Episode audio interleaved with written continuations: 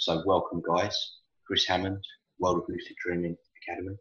And as you now know, we also have Lincoln Stoller, author of Becoming Lucid, Self-Awareness in Waking and Sleeping Life, on the line.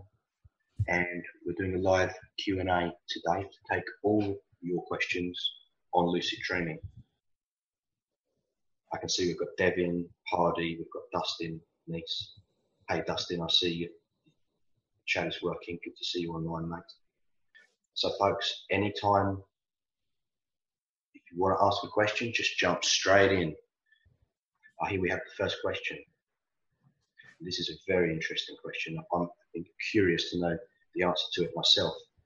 Uh, during the last session, you recorded with Chris. This is referring to the interview that we did together. Uh, Lincoln, you mentioned something which you called extreme dreaming. Can you please elaborate? Please elaborate. I don't remember what I was referring to with regard to extreme. If you could remind me, that would be good. Otherwise, I'll just say that um,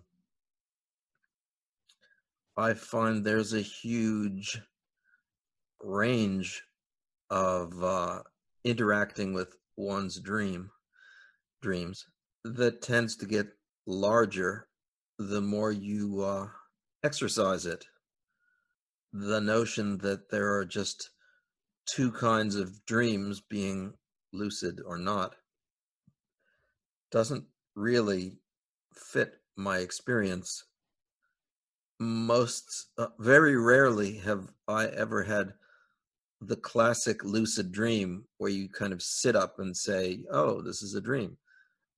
You know, this is unreal or any such reflection of that sort.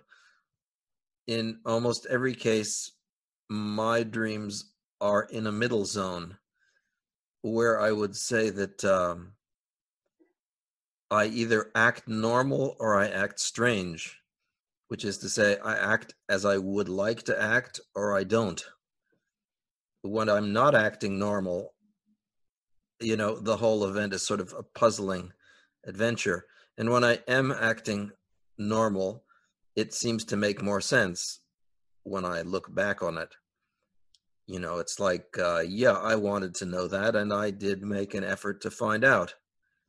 But with regard to taking things to extremes, perhaps I was referring to the exercises where you put yourself in sensory isolation for a few days and force yourself to dream for you know tens of hours continuously. That would seem to be somewhat extreme. I may have been referring to that. Those exercises have been more uh, hallucinogenic to me than the uh, shorter hallucinogenic exercises that I've uh, been involved in using um, pharmaceuticals. Well, not pharmaceuticals, you know, jungle drugs, um, DMT related mushroom things. Uh, not together; those are two different chemicals. But uh, so my point was that uh, if I isolate myself for two or three days, you know, force myself to stay prone with my eyes generally closed, then after about 24 hours, things get totally weird. And uh, I I stopped doing that because it just got too weird, and um, it was too hard on my body. And, and you know that's kind of well known uh, that kind of exercise. So uh, perhaps that answers your question, but if not, let me know. Have you had any? What's your experience with galantamine or or similar um, similar compounds? Lincoln, I found that for me personally, galantamine is probably the closest that I get to extreme dreaming, because I find it tends to just add a whole level of, we'll put it this way, I've not had lucid dreams unassisted that come close to the kind of dreams I've had using galantamine. Um, but just for me personally, it seems to add a kind of extra depth to the the dream. A kind of not only do they tend to last longer,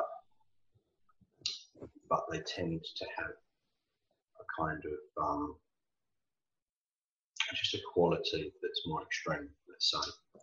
Have you experimented at all with those kind of um, oneirogens? Not that one.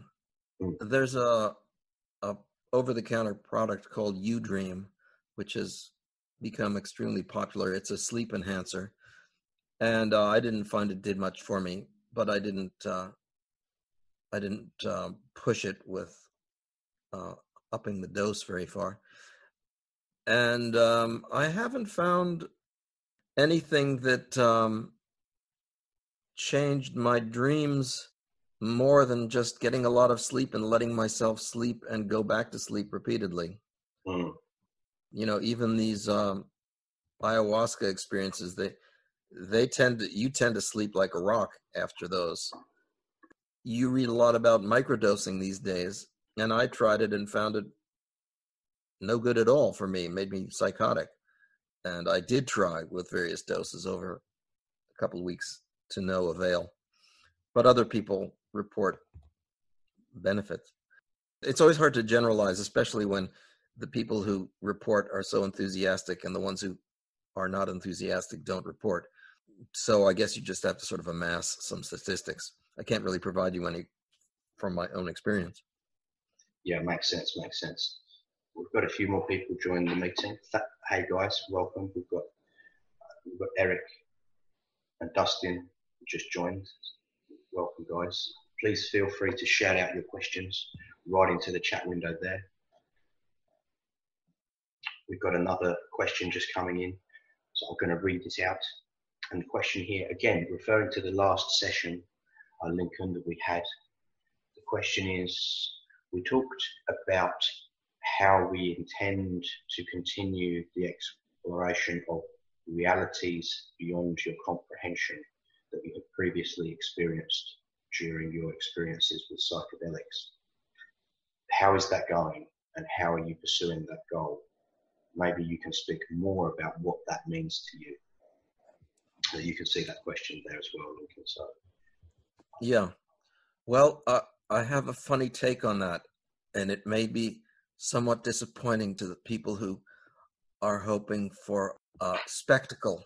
I mean, when uh, in these psychedelic experiences, which you know are kind of close cousins to dreams, there's a lot of novelty and wonder, feelings of foreignness and uh, strangeness. I'm finding for myself now, since you ask how I'm dealing with it now, maybe because I've become a therapist over the last five years, and most of the psychedelics were before that. I'm more looking at just the subtlety in what we call normal, rather than looking for the uh, uh, you know dramatic or um, spectacular. I'm trying to look at more subtle things. And let me give you an example of something that's coming up for me tomorrow I'm having a meeting where uh, one of these meetup meetings where I'm going to talk about passive aggression. I'm living in Canada right now, and passive aggression is a, a Canadian uh, uh, specialty. Um, and I realize that you know what passive aggression is. It means uh, it means being aggressive without being able to be called out on it. Basically, it's kind of a hidden form of uh, reprisal. And what I'm realizing is that that when people do that, they usually don't know they're doing it. First of all, that you know, they behave within the cloak of normal, so, so they don't even know they're doing it. Of course, you often don't know they're doing it either, which is why it works. It's a kind of uh, kick your feet out from under you tactic. But even further than that, and more importantly, that particular behavior reflects a lot of self-hatred which uh, you're not only aware you're not only not aware that you're doing it but you're often not aware of your own self-loathing. Um, and so that's a kind of that's an interesting answer to your question because i think a lot of people in a kind of a materialist materialist way would love to have every have their cake and eat it too and find new horizons um you know that are richer and uh more ecstatic and uh dramatic and so forth.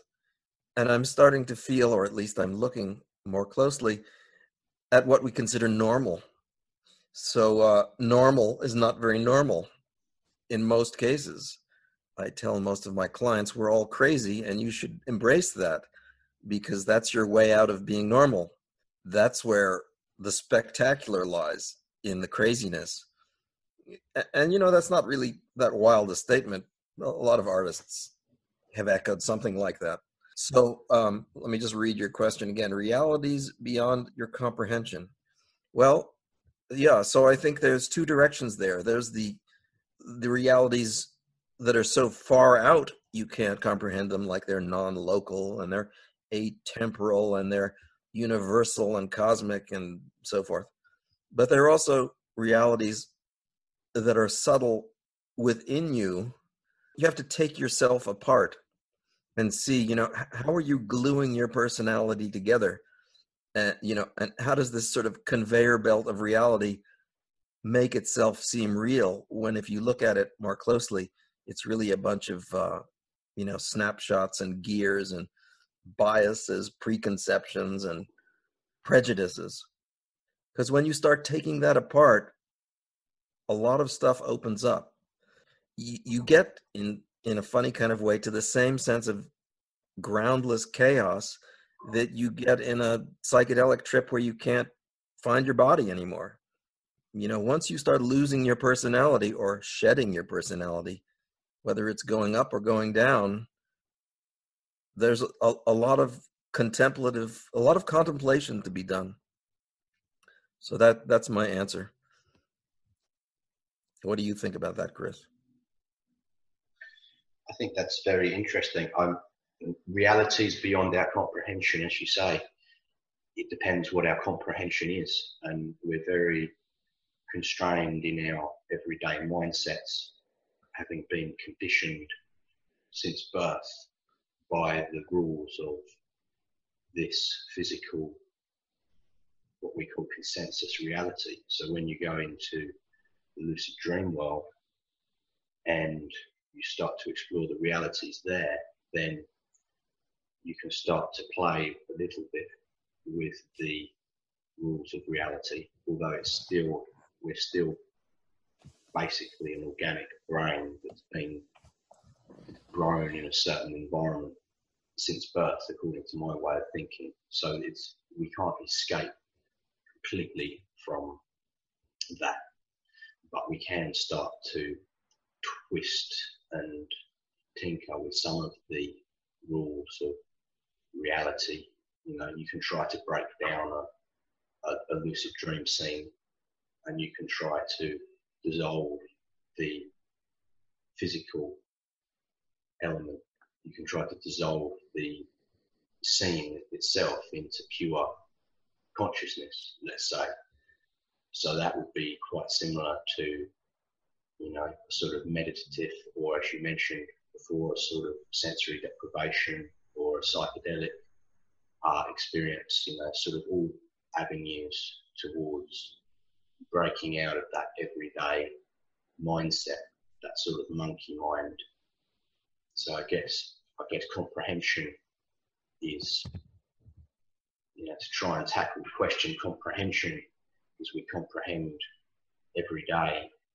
We sort of take things through our filter, through our linguistic semantic filter. We tend to think in terms of words, which again at least in our culture, are rooted in logic through history. Rooted in, we have a logical, semantic way of thinking. and that guides our comprehension. But when we go to lucid dreaming or psychedelics or any other form of altered consciousness, then we have the ability to negate to some extent those preconcepts, those, those um, trained pathways in the brain. And um, yeah, that, that, that can be very interesting. Um, Let me give an example of uh, a way to look at this. I had a very strange dream last night. mm, Uh, it could have been triggered by a number of things. I, I do find that through this work, I become quite emotionally sensitive. Um, and so things that I might ignore normally resonate in me. So, uh, you know, with a few things that, ha- anytime a few things happen to me, it often imprints my subconscious. So I had these strange dreams last night, and I'll just give you a couple of scenes. I was with my son. We were going to take the car to an auto mechanic, went to where his shop was supposed to be, and found that we had to walk down this long, say, you know, 100 meter corridor, which was um, created by a curtain on one side and a wall on the other, not understanding what we were doing. And when we got to the other end, we got to the auto shop, but it was instead of uh, being horizontal with, you know, my auto mechanic friend Walt working on cars, the shop was vertical and th- things were sort of protruding from the vertical wall and then uh, in a slightly later scene, a man entered the shop carrying a styrofoam glider, which he was going to put together and fly in. And I asked him a few questions, and it turned out he he was just going to jump off a nearby hill, and and so things went like this. You know, they were reasonable questions, and uh, I made reasonable statements to him, and he answered reasonably in a completely ludicrous environment. You know, there were other things to the dream. When I woke up, I was uh, fairly confounded about some of these symbols. What I'm thinking now is, again, in regard to this question of realities beyond comprehension, I think it's valuable to think that those strange, irrational, and crazy pictures in the dreams are actually the real pictures, and that this order and sense that I would like to make of things is the unreal picture. mm, So that uh, rather than feeling lost in the dream and rooted in my reality, I think it would be much more healthy to accept the dream's craziness as having much more content and uh, feeling that the desire to turn it into comprehensible reality is just a kind of castration of it.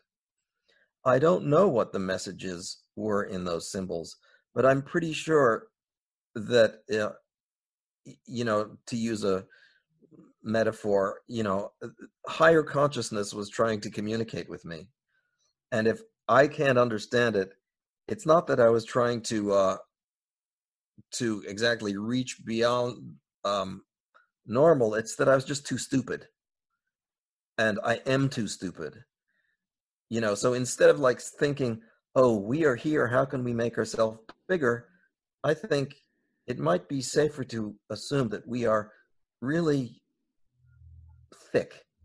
You know, re- really stupid and that our, our brains, particularly the right side of our brains, tries with great effort to show us the reality in symbolic form, and we're just too small minded to get it.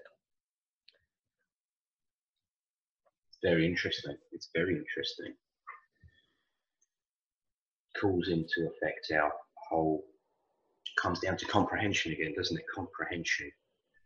So, like, if if you if you would imagine that you were speaking to your dog and you were able to show them in symbols something about human reality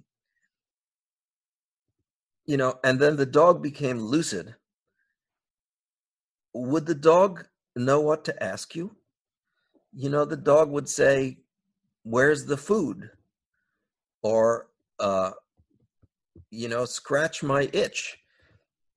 So that um, I think the question we could ask ourselves is if we're trying to be lucid, you know, are we just going to be lucid morons?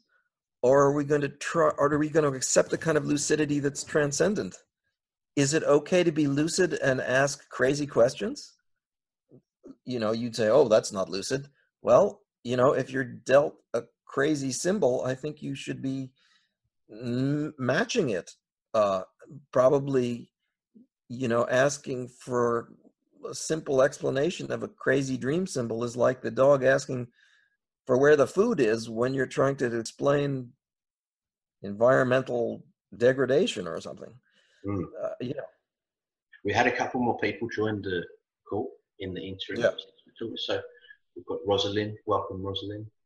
Uh, so, guys, if, if you want to throw in your questions, please just type them in the chat window. Eric, Rosalind, Devin, any questions you guys are curious about, throw them out there and we'll jumble them through our brains and see what comes out the other side. I, was interested, Lincoln, that you started talking about animals because that's always been something that's very curious to me, which is, you know, how do other animals comprehend reality? Because we are animals, right? We are animals and we take our sense data in a certain way from our eyes, our ears, our noses, our mouths, our skin, and we, we interpret this sense data, and we're skewed. We're very visually oriented and we're skewed, which is why our lucid dreams tend to be quite visually oriented for the most part. You know, the other animals, like bats, for example, are virtually blind as far as I'm aware, and most of their reality is based on auditory uh, data, I believe, something like that. And other animals, you know, they have uh, mainly olfactory or smell. So to go back to the question of exploring realities beyond our comprehension through lucid dreaming.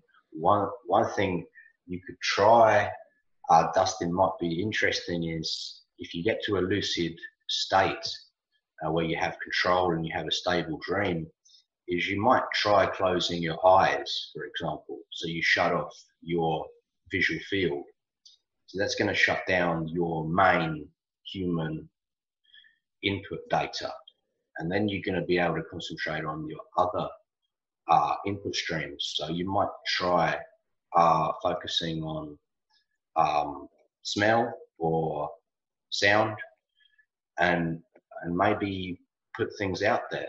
You know, you can visualize uh, not only with your visual sense, but you can visualize um, in you can visualize smells and sounds too or perhaps visualize is not the correct word, you can experience synesthesia uh, during uh, dreams as well. So that all these things start to become a bit mixed up. So you can smell colors, for example, or hear hear sights and lots of other strange uh, configurations. So it might be interesting to to see how far you could take that by closing your eyes and and meditating in a particular sense and seeing you know what kind of questions you can ask or what kind of senses you can imagine let's say it's probably quite possible to start imagining another language for example or speaking in another language um, or, or, imagining the smells from uh, a distant planet you know imagine a planet for example that didn't have any life forms on it that could see. It could be inhabited entirely by life forms that only smell. So maybe, uh, yeah, next time one one thing you could use, which would be quite viable, uh, is to is to start visualizing different smells and and trying to map out a dream in terms of smells. And uh, even you, you could try to do that probably uh, quite successfully. Maybe try to wrap up that in, by focusing on emotions as well. So focusing on emotions and, and smells because we do let me add, let me add something. Please do. Um, also on the animal angle, I, I see there are other questions, but I'll make this quick. Y- You know that as we understand animal perception and behavior more, we start to realize that animals, other animals, do things very differently from us. Um, uh, uh, two quick examples are birds don't have depth of field like we do. You know, we have to change our focus to look from near to far, and they apparently have complete or near complete depth of focus where they see near and far in focus at the same time. And they also see almost 360 degrees around their head. And given the way they have to fly through things, it seems clear that they can navigate. Whereas we see in a very narrow focal point that we move around. So that uh, our sense of presence is not like other animals. We have a very limited sense of presence, and we rely on our memory and filling in what we think is around us to um, give us our reality. And the other thing I wanted to mention is that uh, many animals, they may not talk, but I think they remember things much better than we do. You know, squirrels and birds that hide things, they may hide, you know, 10,000 nuts, and they apparently do remember where, where they all are. Wow. And I don't think we could do that. And if you recognize that your identity and your reality is very much based in memory, if you've ever been around somebody with advanced Alzheimer's or dementia, you know that once they lose that memory, they're pretty much gone. So if you could imagine, or in your dream, or you know, a, a wider sense of memory, and dreams, in fact, are often inscrutable because they're calling in memories from all sorts of places. So Chris says, you know, think in terms of auditory or, or smell, and I would add, think in terms of memory or sight.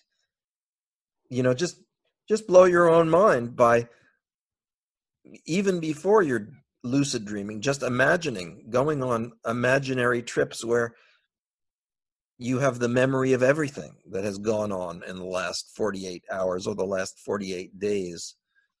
So I just wanted to throw that in. And I thought at this point, maybe we'd go into these other questions that have come up. Wonderful, wonderful stuff. That's fascinating. Maybe we'll return to that topic of memory. Um, yeah, let's take this question.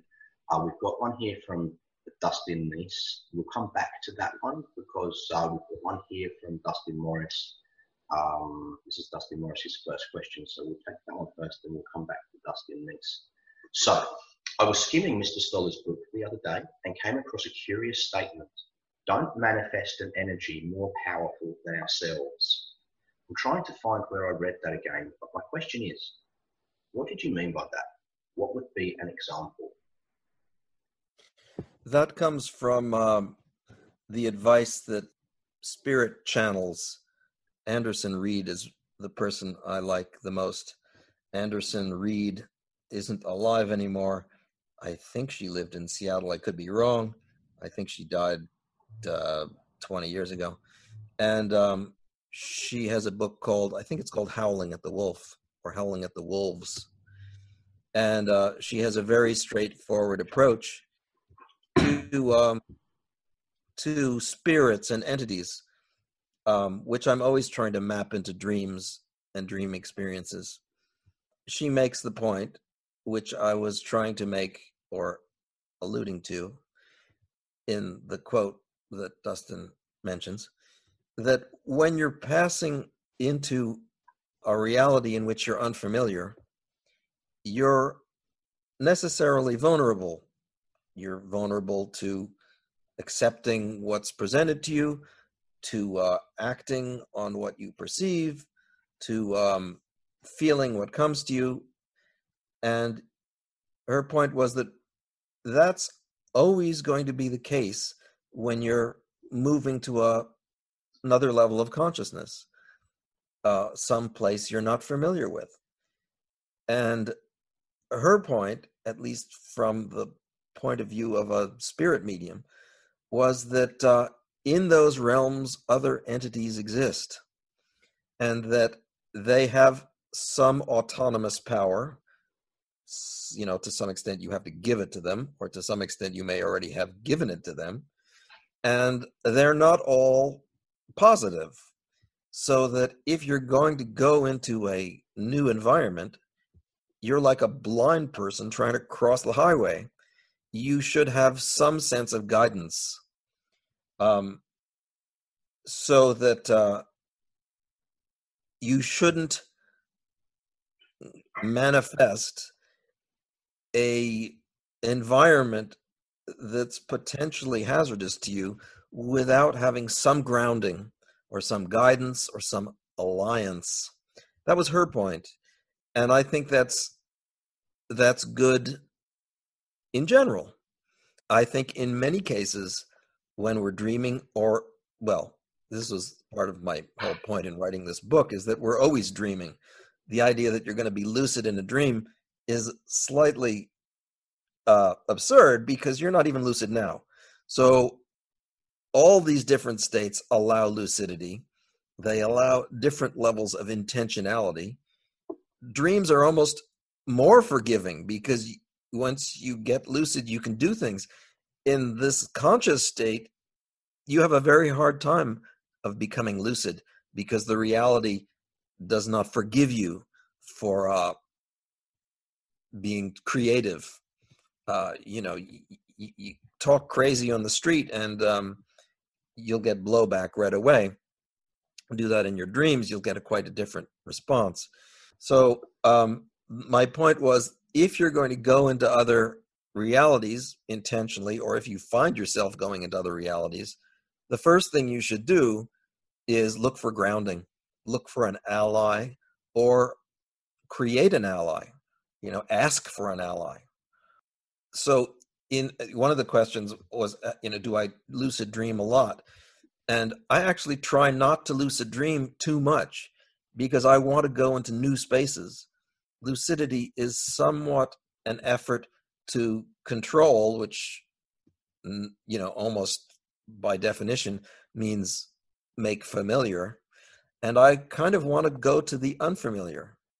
So, what I try to do rather than lucid dream in the normal sense is I try to kind of flip out with some sense of guidance.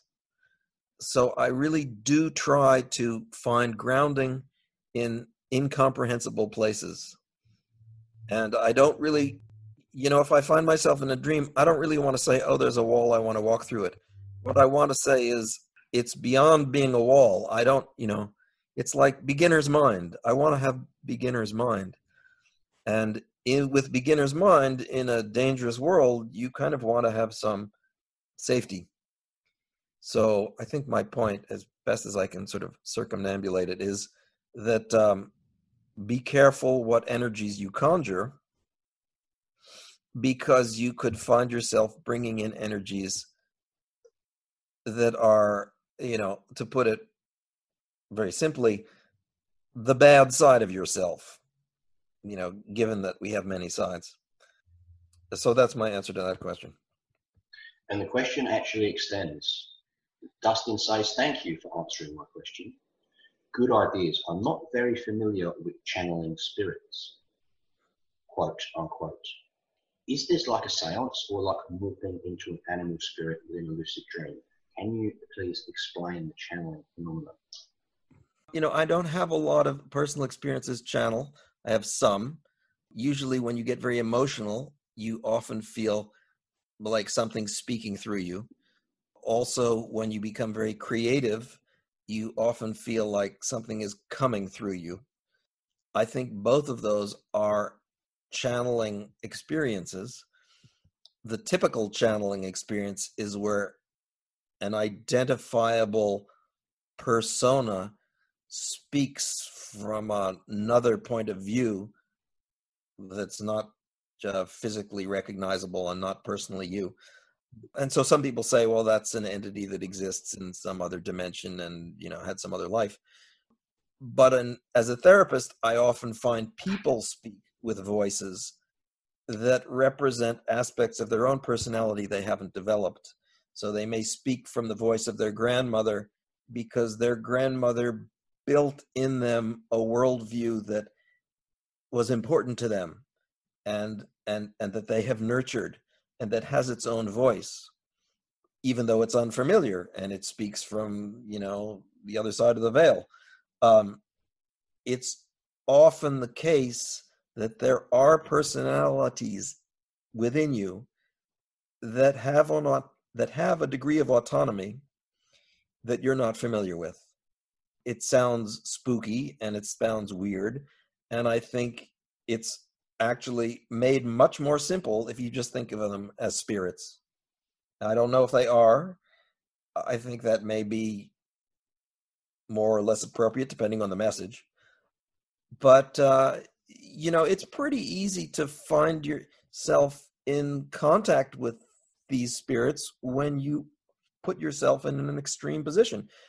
You know, like if you're extremely frightened or if you're uh, extremely in love or if you're extremely uh, stressed out, it's pretty easy to pause and say, "Who's who's in control now? Who's really making the decisions in my mind?"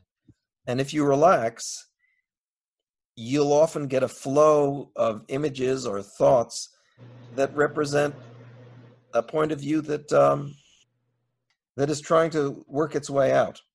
So that's what I mean by an energy. And, and, you know, it can be anything.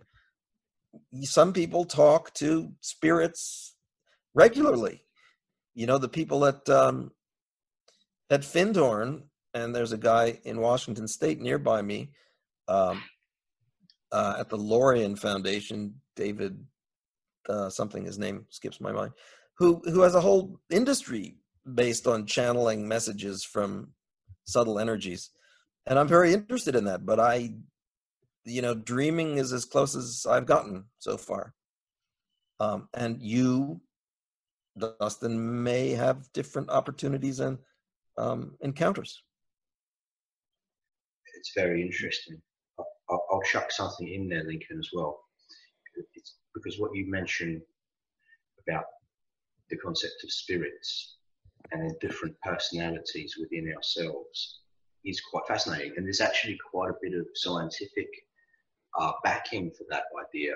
You know, we have the phenomenon of what we now call dissociative identity disorder, or what was used to be called multiple personality disorder, where it, it's well known now that we can disassociate from our everyday ego and, and fragment quite easily. That's that's very well known now. So when, when we talk about other personalities or basically accessing energy, whether it be in a lucid dream or um, otherwise, we're basically disassociating, right? We're disassociating from our normal everyday ego. We're unattaching from it and, and we're seeking uh, a new experience. So that's something that could probably be explored and will probably count as a alternate experience of consciousness as per the last question as well. Let me answer this question, which we missed. Um, uh, it's a general question. Dustin asks, how frequently do you lucid dream and do you typically have an intent or goal? Or when you become lucid, what are you able to act on? and uh, I wanted to throw the idea out that um, I'm not sure how to answer that because I'm not sure what lucid is.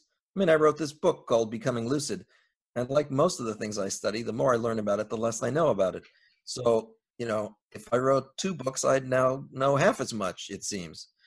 But um, what I tend to do is I approach sleep very mindfully. I often uh, wake up a lot at night, either because I sleep outdoors and I'm always disrupted by something. If not the sunrise, then something else. Or I stay up late at night and then I have to sort of, uh, then I'm woken up by noise in the morning and have to get back to sleep. I wake up a lot, which is good for dreaming. You know, if I didn't do that by accident, I should probably do it by intention. Added to that, I'm very mindful about my dreams. I'm very interested in my dreams. I look to my dreams for guidance, even though I'm frustrated that they don't give me the clarity I want. I try to go to sleep pointing myself in a good direction, by which I mean, you could mean several things, but in what I mean is I try to resolve the stresses of the day in a positive way. You know, I'll do ceremonial things like I'll take the people who have bothered me or behaved badly during the day and I'll create them in my mind and I'll I'll wrap them in white light and I'll you know send nurturance to them and um and I'll I'll I'll I'll call together the strengths that I have and the things that I'm grateful for so that I'm I'm in a positive state. And you know, it would be nice to think that uh, that kind of provides me with an entree into some sort of blissful, happy dreaming world, but it doesn't. What it usually does, or seems to do, is conjure up even greater questions and even deeper levels of confusion. And I just figure that's what it's supposed to be for me at least. You know the more i ask the more confusing answers i get. And um you know i'll just take that until it's just too much and then i'll you know take a vacation or something. You know stop doing it for a while. But i do dream a lot. In these dreams i am partially lucid but not lucid in the typical uh you know, write the whole script and uh, move the camera wherever I want kind of sense. I'm just present. I try to be present, I'd say. So that's my answer for that one. Present, indeed, indeed. I'll, I'll jump in with my experience as well. That this, I, I dream lucid dream in terms of actual lucid dreams now about probably once a month. I, I used to dream a few years ago. I was probably once or twice a week, but I found that to maintain that level of or that frequency of lucid dreaming required quite a lot of uh, effort and input from me. So during that period of, you know, I was experimenting quite heavily with supplements. I was doing a lot of waking in the night, purposely setting alarms, and being extremely uh, diligent about it. My dream recall was through the roof. Um, but you know that takes a toll, and I I wanted lucid dreaming to be a, a, a long-term part of my life, basically for the rest of my life. And so I had to take the decision to tone it down a bit. And I these days I sort of enjoy my lucid dreaming more when it comes. So when I what I do these days is I'll I'll wait for the opportunity to present itself more than chasing it. Um, I find that more resourceful. I would like to lucid to, to put more effort into my practice, I guess, but I have other obligations. I have family, I have young children. My sleep cycles are not as uh, predictable or indeed as long as they used to be. So, with life, responsibility, and all these kind of things have sort of forced me to pull it back a bit. Um, I still maintain my dream journal from time, you know, and I still my dream recall is still pretty good, and I look into my dreams. It's not just about lucid dreams, right? It's this lifestyle is about dreaming. It's lucid dreaming and dreaming, right? It's not just about lucid or not. You know, it's like, as Lincoln was saying, it's, it's like, it's, are you lucid at all is, is a question, right? And there are degrees of lucidity and sometimes the most useful, useful um, dreams and you're not lucid at all. So um, that's another side of it. That's my experience. Uh, there's a question here from Rosalind. Hi, Rosalind. I'll read your question. I have always wondered why we sleep and dream for a third of the day anyway. I feel like I have two lives, one on this planet during the day and another life and job somewhere else at night. When I can't sleep or I'm on an international flight, I feel my subconscious telling me you have things to do and commitments in the other place. So you have to leave Earth for a while to get them done. Very interesting indeed. What do you think about this one? I, I think that's a way of saying that a person feels a strong reality in both worlds. You know, some people dismiss certain states and put all their faith in other states. I would I would expand that more to say that I mean if you want if you want a, a very simple and incorrect way of looking at things might be that when you're awake you're working from the left side of your brain and when you're asleep you're you know working from the right side of your brain.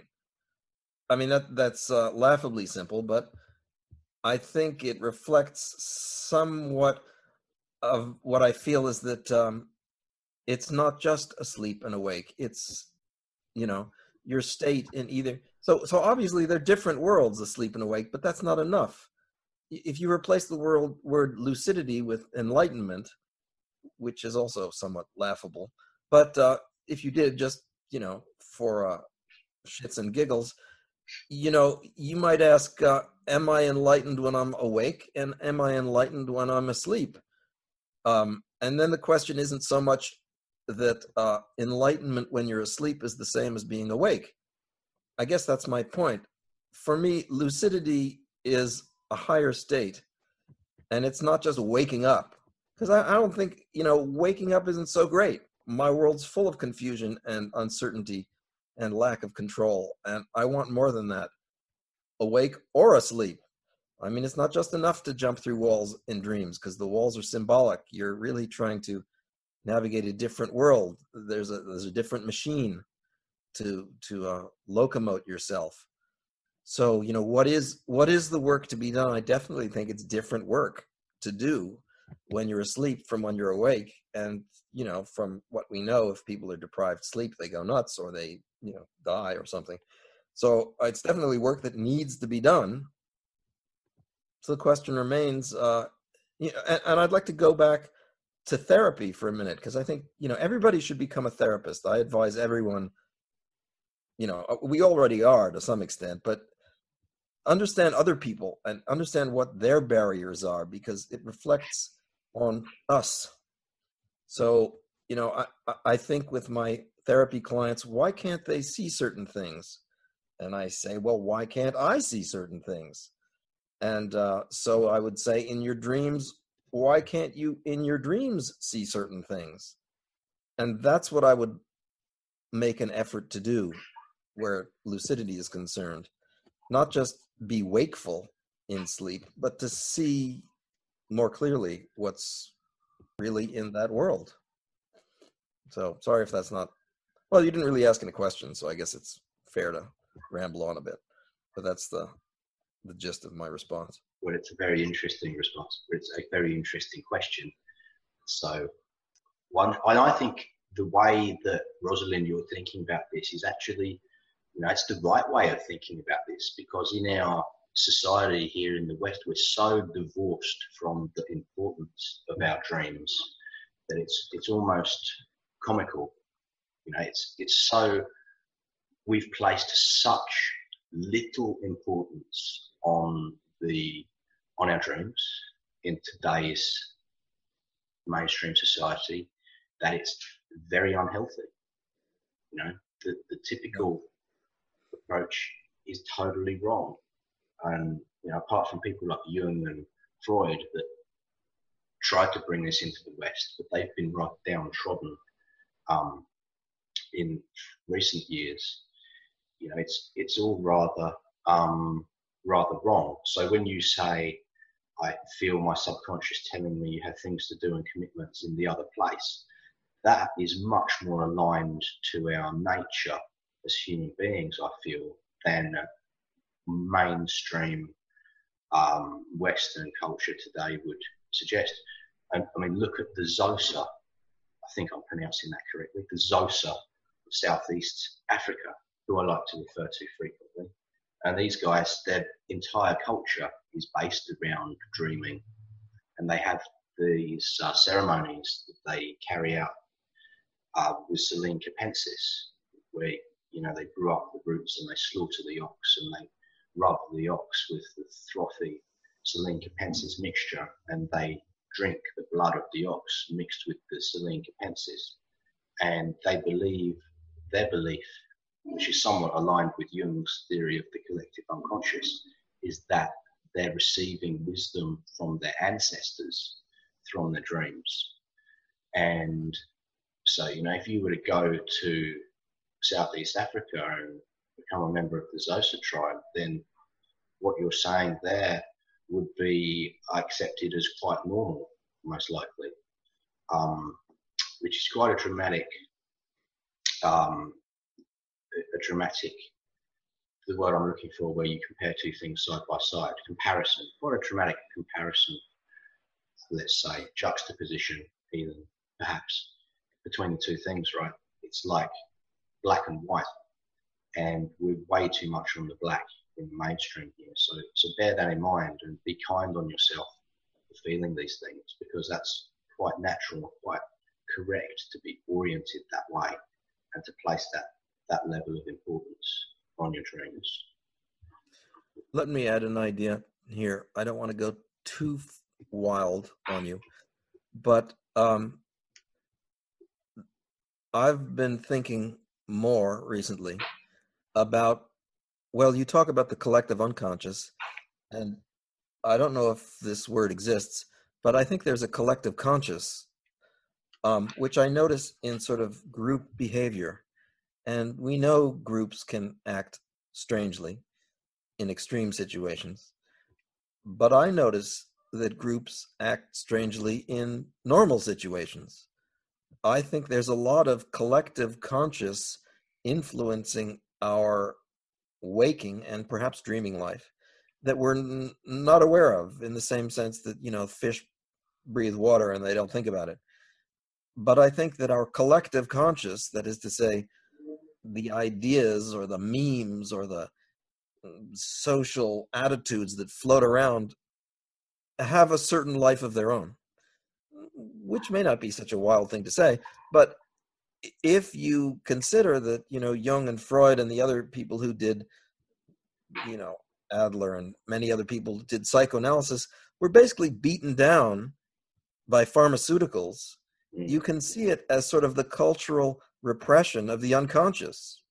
Whereas we used to uh, think that you know exploration was needed and therapeutic now for the most part pharmaceuticals just repress it you know, if you look at the state of the world and global warming or these various other collective effects, it's very clear that there are there are um, collective conscious trends pushing us to think certain ways about what's going on around us, to react certain ways. So I haven't lived in Australia, but I would bet that if I did, it would seem like a foreign culture to me because I'm I moved from the U.S. to Canada, and I can tell you Canada seems like a foreign culture to me. As I tell people, I've felt more at home in Mongolia than I feel in Canada, and it's all because of things that people do without even knowing they're doing it. If if there's stuff in your world that you're not aware of, this collective conscious or collective unconscious, then I would hope, and we could ask that it be revealed to us in dreams. And and in a sense you know i, I can't say this is more detailed or wider i don't know. But it's it's greater kind of lucidity. And as i said before if you consider the images in your dreams to be more realistic in terms of reflecting what's going on around you than the sort of limited filtered reality that you accept every day i think you'll be on the right track. 100% agree with you Lincoln on the cultural repression of dreaming that's really uh, quite a bold statement, but I feel like that's a really uh, truthful statement because it is pretty much that at that level. Um, I had another few people join as well. So Meryl, welcome. Fred, welcome, and Eileen, welcome to the Q and A. Please chuck your questions in there, guys. There's a little chat window on the right hand side, so please just type them in, throw them in there, and we'll tackle them. In the meantime, we've had another couple of questions flow through. Um, the first one from uh, Dustin Neese. Do you feel like dreaming or lucid dreaming is part of a spiritual quote unquote practice for you? And if so, how? Lincoln, your thoughts? Well, I definitely do. My notion of spiritual is pretty much aligned with my notion of lucid. In fact, I think I would discard both spiritual and enlightenment and use the word lucid for both of them. I'm not too interested in what any one dogma tells me that I should be, whether it's, you know, Christian or Buddhist or shamanist. I'm more interested, maybe the scientist in me makes me more interested in what's out there. I take the notion of balance, response, feedback, insight, dysfunction, pathology, and I believe that I can get better answers to all of these things if I become m- more aware of what's going into the environment and have a better memory of what's going on around me so that I can sort of, you know, connect the dots. I can see the dots under a microscope and I can connect the dots better.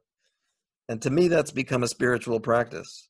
So that now I should mention this. Whereas I started as a scientist, and you could see that that was kind of, you know, metaphysically spiritual quest toward understanding. And then I became, and then I did this, these psychedelics for many decades, and that's kind of spiritual for many people, transcendent. And then I became a therapist, and certainly that's very spiritual because you're really tinkering with people's notions of uh, purpose and meaning. It comes out in many ways. And now I'm trying to move into the notion, to the area of uh, executive coaching, where I'm not dealing with people who think they're dysfunctional. I'm dealing with people who think they are functional. And they're just as dysfunctional as anyone else. They're just looking at it from a, you know, an empowerment lens rather than a dysfunctional lens. So now the question is how do people who are successful or are sort of trying to be successful or think they have the resources to be successful how are they deluded you know that, that that's a different pathology too uh, just as being depressed is pathological so is being sort of overconfident or megalomaniacal or uh, you know various forms of extreme ability confidence or arrogance or aggression. So we call one normal and the other abnormal and we sell i mean you know i think donald trump is a great example. You know here you've got the world leader it's got to be the, one of the craziest people short of adolf hitler and he was put there and even though he's been there for like three years people still don't see him for the nut he is.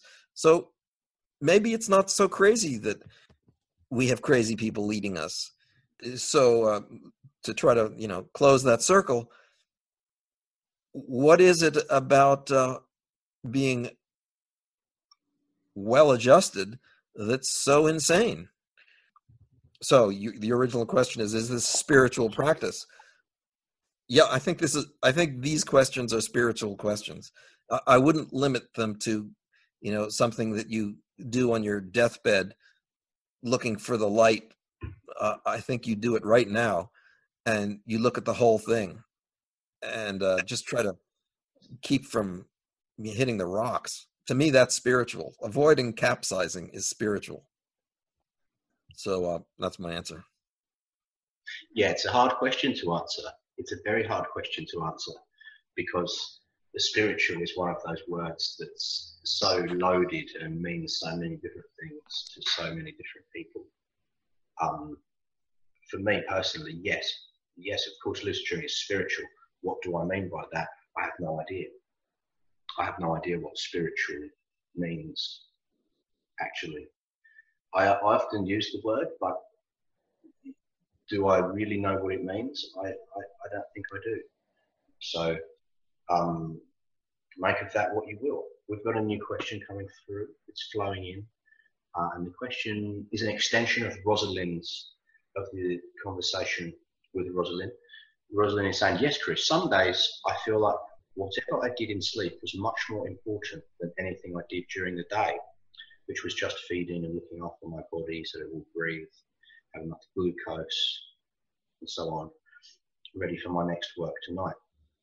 Well, that's very interesting. That's very interesting. And sometimes I can see how that could absolutely be the case because inner work to me is uh, just as, if not more important than what we might do day to day. And I say might do because depends where we are in our lives and how oriented we are in our day to day work and how connected that is with our sense of purpose and meaning, uh, as Lincoln touched right. on just now. What we do, you know, I personally spent much of my youth purposely discarding my day to day. Um, I didn't place so much importance on my day to day work. I was so focused on inner work and discovering who I was that I didn't get very far in my up until the, my mid twenties. I didn't get very far in my material life because I was so focused on inner work and developing my character. That was my goal at that time. So whether that's right or wrong, or good or bad, who can say? But it's certainly a valid approach. So to say that, and lucid dreaming and dreaming and working with your dreams is obviously a form of inner work. So to say that you feel that whatever you did during sleep was more important than what you did during the day may very well be the case. And it may be the case that where you are in your life at this particular time is focused on inner work, and that's very valid and necessary. And you may find that over time you're able to orient yourself in such a way that what you do during your waking life also takes on more meaning and becomes more important. Because I think ultimately that's the purpose of inner work, right? Is to find meaning within our waking lives via as well as our our dreaming lives. Right? It's all part of the same thing. It's all part of the same life at the end of the day. So that's that's my take on on that. What do you think? Um, I want to uh, say something that uh, might be interpreted as off the topic, but I think it's on the topic. Um, or I'll try to explain. I'm thinking that uh, our waking life, I hate to harp on this sort of camera mind thing, but I kind of think our waking life is an analytical view of the world. You know, our sight focuses on things and our thoughts focus on things, and we linearly connect things causally and temporally, and we analyze and deduce. And this is a very narrow way of understanding things. When we're dreaming, I think we're experiencing the world emotionally. Obviously, we're not experiencing the world directly through our senses, but we are experiencing ourself emotionally. And one of the big things in therapy, and I'm finding important in my own understanding, is to see the role of emotion in daily life.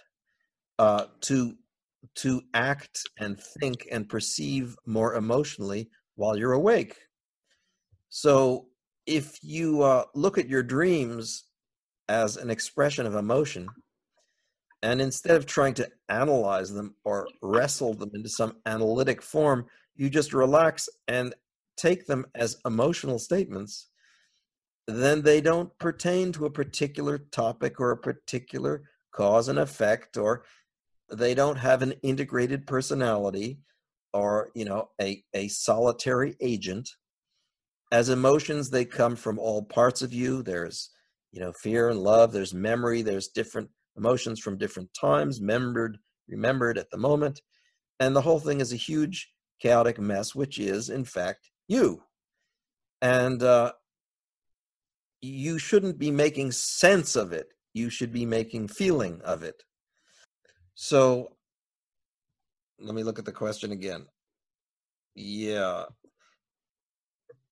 I, I, I guess what I'm trying to say is we should make our waking life more dreamlike and not entirely focus on making our dreaming life more wake like. It's not exactly the flip side. They're two different efforts, but I think that they have to go forward together. I don't think your efforts in lucid dreaming will be nearly as successful if you don't try to be more dreamlike in your waking life. Because in a sense, you're trying to to integrate two different, very different views of the world. They're both internal views. They come from, if you like, different sides of your head or different uh, emotion versus analysis. And um, you know, again, back to this book, Becoming Lucid, they're different forms of lucidity, and they they feed back with each other. Um, so there's my answer. And I guess we could, if you want, go on to Dustin's question there. Yeah, let's do it. Let's do it. Dustin says, Have you explored dream healing? Healing physical ailments via dream, shared dreams, precognitive dreams, or other types of dreams that seem to affect waking reality in a more concrete or direct way, roughly speaking? I haven't um, been able to get people to uh, do that kind of work on command. In my therapy work, I'm always trying, since I do hypnotherapy, I'm always trying to take people into a dream space, if you will, and uh, let them allow things to enter which will be positive for them. And I encourage them to do that. And sometimes I lead them in a direction where I think they're trying to go. And yes, it's often a healing direction, or that's the intent. When I'm in control or making suggestions, it's pretty obviously healing. I don't, you know, conjure dark demonic spirits because uh, that would be irresponsible of me, you know, pertaining to our previous comment about not calling forward energies you can't handle. So I, you know, if I'm going to conjure energies, I conjure positive ones. Which isn't to say I, I, you know, I don't try to create certain dissonance or amplify certain hidden problems, but I don't try to injure people. And I do encourage them to dream, and uh, I do encourage them to give their dreams time. And I do know of people, well, myself included, who've had healing dreams from my experience with uh, you know extreme dreaming, which is that you know sensory deprivation, psychedelics, and other things, it doesn't happen on command. I'd like to say that it happens when it's ready, and that what one can intentionally do is make yourself more ready. There's certainly people who are not ready, like a lot of people with physical ailments are not ready to confront the message their physical ailment presents them. And that creates or exacerbates the conflict. You know, if if your body heals by by being in synchrony with itself, that means you have to accept what's happening as part of a natural process. And illness is by definition something that you reject. And people who are have been through great illness and have been enlightened by it usually don't reject their illness. They embrace it or find something in it to embrace. So that's the kind of work that I find I can do more intentionally to get people ready to have what ultimately become healing dreams. That that is very interesting. It's very interesting indeed. Just like this question that Meryl has put in. And the question from Meryl is it just me, or are others perplexed dream work seems to be dominated by psychologists and therapists who deal with people who have problems, which are, of course, negative? My hand is up in the air to say, I'm a really happy person with dreams that match that reality. I feel sad when I hear people looking for negative stuff in their dreams. It's almost like they've been programmed to do that. No. Hmm, interesting one. What do you think about that, Lincoln? Um, let me read it again. I, I basically agree with it, but I think there's something in it that I'm missing. Um, is it just me or are others perplexed with the idea? I'll jump in. Maybe I'll jump in with my thoughts while you, you okay, digest it, because I think there's a certain truth to this, and I I'll give you a personal example. I've had a few dreams recently where they've been very strange, and I've contemplated them in the morning, and I thought, well, what does this mean?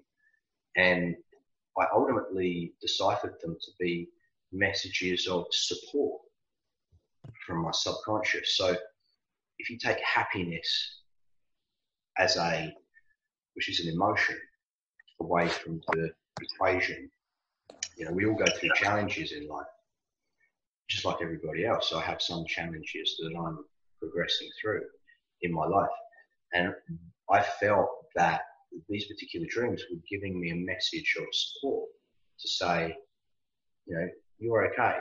Um, you're going to be okay. You're doing the right thing. And that was that was nice. That was healing, so to speak. It was confidence boosting. So that's just a personal example. Um, happiness, of course, is is an emotion and, and can fluctuate depending on your experiences.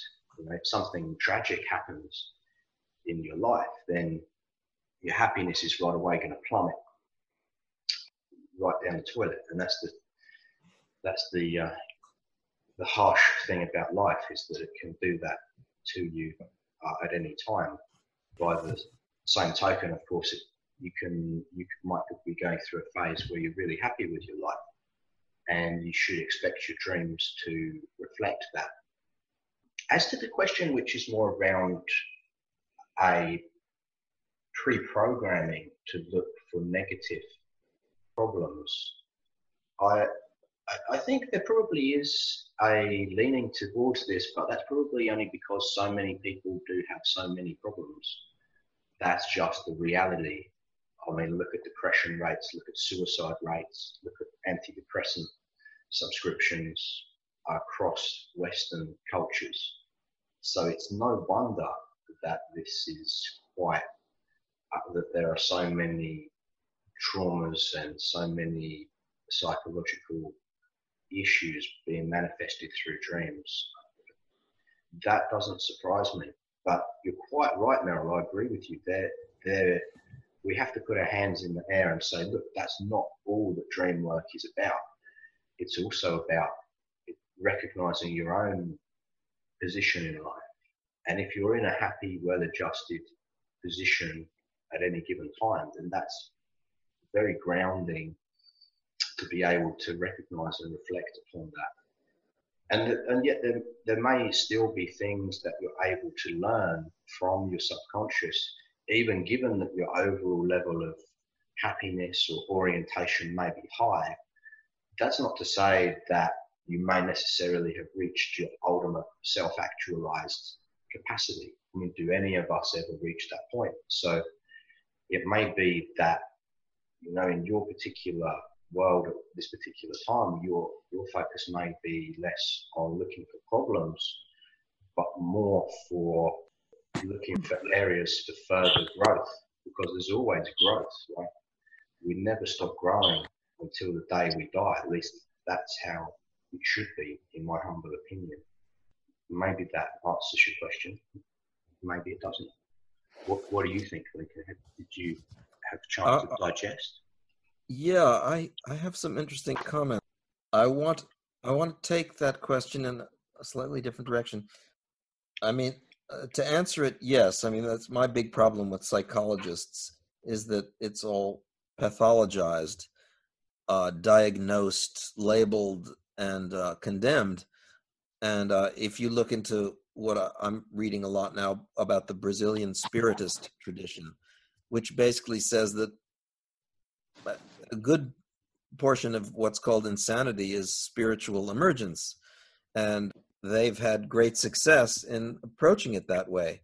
that people who are troubled are troubled with conflicts, not in what they aren't, but in being unable to fulfill who they actually are. But I'd like to take that in a slightly different direction to, to note that I feel that in the last 10 or 20 years, I have basically been an unhappy person. Probably because my two relationships, my two marriages have gone south, and I'm very belligerent about giving up. At the same time, it has made me very insistent on being positive.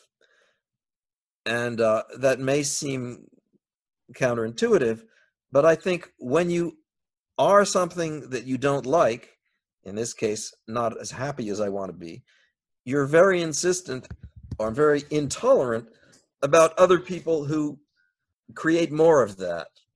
Uh, so it's like I'm a person who itches, and I really don't like having other people sting me. And when people come to me for therapy, I really react against their notion of negativity because I'm saying there's a certain degree to which we bring this on ourselves, and it's sort of spiritual work. I, I mean, Rumi says, uh, you know, God breaks your heart and will keep breaking your heart until it stays broken, because the idea is that the more sensitive you become, the more tragedy you're sensitive to.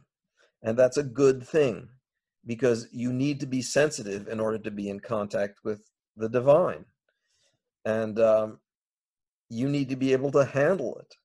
So, my approach to my own unhappiness is that it's something to see through. It's a challenge. It's a it's a purgatory that I don't want to erase. I don't want to paint a happy face on situations I'm not satisfied with. I mean, maybe I made these things myself. I mean, I'll, I'm happy to take responsibility. Um, and part of my work as a therapist is to sort of redeem my world by making other people happier. Sure, I'd love to work on myself, and I do. And part of the way I do that is by making my life as meaningful as I can. In that, I'm kind of odd. I mean, a lot of people won't admit that they're unhappy. It's kind of socially inappropriate. But I think it's a strength. Uh, I can really relate to other people's unhappiness and I can tell them it's positive work to do. Cherish your heartbreak. Um, be grateful for the people you encounter who can't get their shit together because they breathe the same air you do and uh, infect the same culture you live in. And if you bring them up, you bring yourself up. So, just to get back to that question, what I'm telling you is, in my mind, so much beyond the notion of dysfunction that I don't have any, I just have no truck for diagnosis and negativity. It's just like, if you think you're crazy, great. What can we do with it? You know, if you think you're having nightmares, great. What are they telling you? If you think you're possessed by a demon, fine. What is the demon trying to say to you? And um, how can you relieve the demon and the demon in other people? And why is it there? And where did it come from? And why are you carrying it? Positive work. I mean, you can, in a Christ like way, you can consider your life to be a kind of a crucifixion. And uh, the more positive work you'll do depends on the more negative work you can transform. And, you know, I can imagine other people don't agree with me, and that's fine. That's my take on therapy. You're not sick. You're you're transforming, if possible. I mean, yeah, maybe you have to have your broken hip fixed, but okay, um, whatever. Wise words. And Devin adds into it and says it's like alchemy. It seems like a lot of growth for people comes from pain, forces us to change. Yeah, it sure does. You can't you can't deny it. Hmm. And we shouldn't necessarily expect to be happy 100% of the time. You know? Embrace. Well, it's as much as you can bear, you know? I mean, I, I mean, I think of like the Dalai Lama or, you know, some saintly figure. I expect these people have very rapid access to suffering. Oh, there's a Christopher Bache book you should look at. Christopher Bache's an interesting guy. I think it's Chris Bache. Um, he's had he's been writing about LSD experiences in which he says he's he, he confronts suffering that's so great that he can't bear it. He can't imagine it. He can't figure out where it comes from. It's like he's he's experiencing the entire suffering of the world in a moment. I've had some wise people tell me, you know, that he's just fucked up. Um, and other people who say he's tapping into uh, universal suffering. So, I mean, it's, I don't, I certainly can't say one is right and one is wrong. I think you have to say, I think to have a transcendent view, you have to say, you're being given the work that you can do and and can you come up to the bar and how much of it can you do because what you don't do is just going to get left over for your you know children to do mm. love your phrase insistent on being positive yes yes and yes we bring this on ourselves are not our dreams of our own making if we're having negative dreams, they are our dreams. We made them. Yes, I agree. We're not sick. We're transforming. Well said. I'm speaking on behalf of Meryl there. Yeah. Yeah, I agree with that. Mm. Awesome conversation. Awesome conversation. Got a question here from Dustin Neese. And I'm going to read it out. And it says, Hey, Lincoln, I just wanted to say that your book is excellent and I really appreciated the opportunity to read and benefit from it. Congratulations on a very solid work. I've recommended it to a friend as well, and I hope you have great success with it. Nice well, I, I, I ask you to, uh, I, I believe it has no reviews on Amazon. Uh, so give it some reviews. It needs a few stars. I've really just started that process because in this case, I didn't do all this pre publicity stuff. I just published it. I hate to say it, but uh, you can measure the best work by how much it's ignored. So, um, you know, I read a lot of very popular work, and it's really kind of mediocre. So uh, I appreciate the, uh, I definitely appreciate the support, and encourage you to tell people about it. Well, we uh, don't want you to be more we, we do not want this to be a posthumously appreciated work. So I'm putting the link, thanks. link right now. The next question here from Rosalind. And Rosalind would like to know can you give me the book reference for the God sensitive idea? Um, I think you're talking about uh, Anderson Reed's Shouting at the Wolf. Is that the one where the medium says, be careful when you move into a higher consciousness that you're not uh, without a guide? Uh, if, if that if I'm connecting what I had said with your question, that that's the reference. The book's out of print, and uh, I don't know how easy it is to get anymore. Shouting at the wolf. Shouting. And I think her name is Anderson Reed. It was a pen name, and it was spelled R E E D. Uh, Meryl says, I apologize for interjecting this. My wife shared a dream yesterday, and she said, OMG, we found our friend dead in his bedroom, and no one wanted to help us with the body. Where does this kind of terrible dream come from? To which I replied, My darling, we watched Waking Ned Devine before we went to bed, we both laughed a hearty laugh. Is that the movie about the the Irishman who wins the lottery and then dies? I think that is. And then his town tries to fake that he's alive so that they can get the money. I think that's the movie. It was a great movie. I liked it. It wasn't very popular, but I liked it. Yeah, it could be. We so we I personally often do dream fragmented elements of reality if I've watched a engaging movie or some other thing. And yeah, I, I think I get where you're coming from, Meryl. There's sometimes there's no deeper meaning behind these fragments, right? Um, well, I, I think you have. To, I mean, just to go back, I do talk about this in the book, but just to repeat it, I think you have to be very circumspect about interpreting a dream from your from the the meaning that symbols have in your waking life Mm. because the meaning symbols have in your waking life is very small. You know it's like drawing with uh, three crayons instead of a pack of 80 colors. The meaning of things in dreams is not literal. It's always emotional allegorical referential and not particularly unified. There is no i really believe this is true in almost every case. There is never one meaning to a dream. The dream is is is the hubbub of your many subconscious voices talking at once and uh, if you could imagine a room full of people shouting out different stories and you trying to piece together the few bits you get that's what your dream is. I think it would be fair to take any dream symbol and expand it into its own story.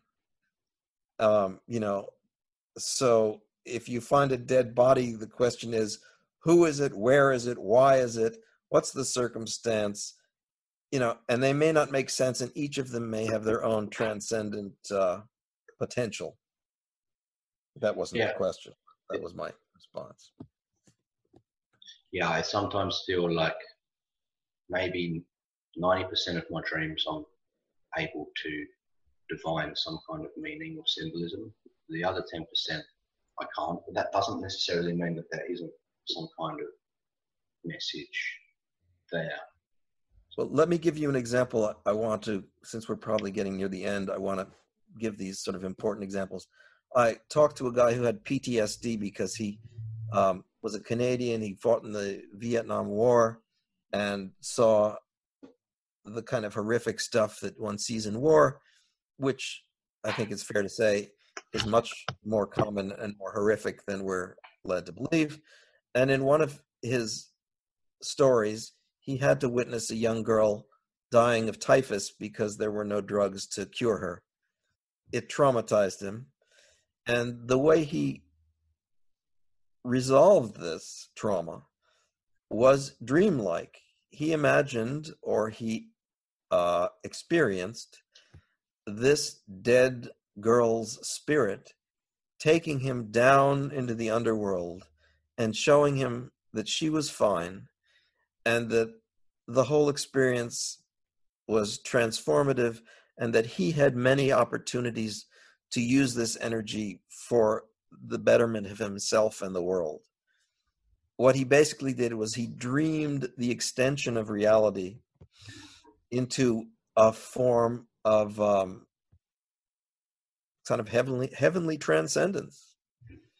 None of it was real in the sense that uh, he wasn't able to make it happen at the time, but it changed him entirely and gave him humor, strength, and spirit from something that was, you know, on the face of it, just a total hellish nightmare. So, um, you know, when a dream comes to you and presents you with a horrible image, what it's saying is, here, buddy, make this, turn this into gold. You know, because if you can turn the worst into gold, then you're a very powerful person. Wise words once again. Okay, looks like we've answered all the questions, guys, in this Q and A. It's 11:37 a.m. At least here it is in Sydney, Australia, which means we've been going for over 90 minutes now. So we'll wrap up. And if anybody has any more questions after the fact, then please do share them on the uh, comments on the Academy posts page where I will upload the recording from this Q&A and um, we can answer them there. Really enjoyed this conversation today, guys. Hope that was resourceful for you all. And thank you, Lincoln. That was awesome. And everybody have an amazing night and plentiful dreams. See you all soon. Okay, thanks, Chris. Thanks, everybody.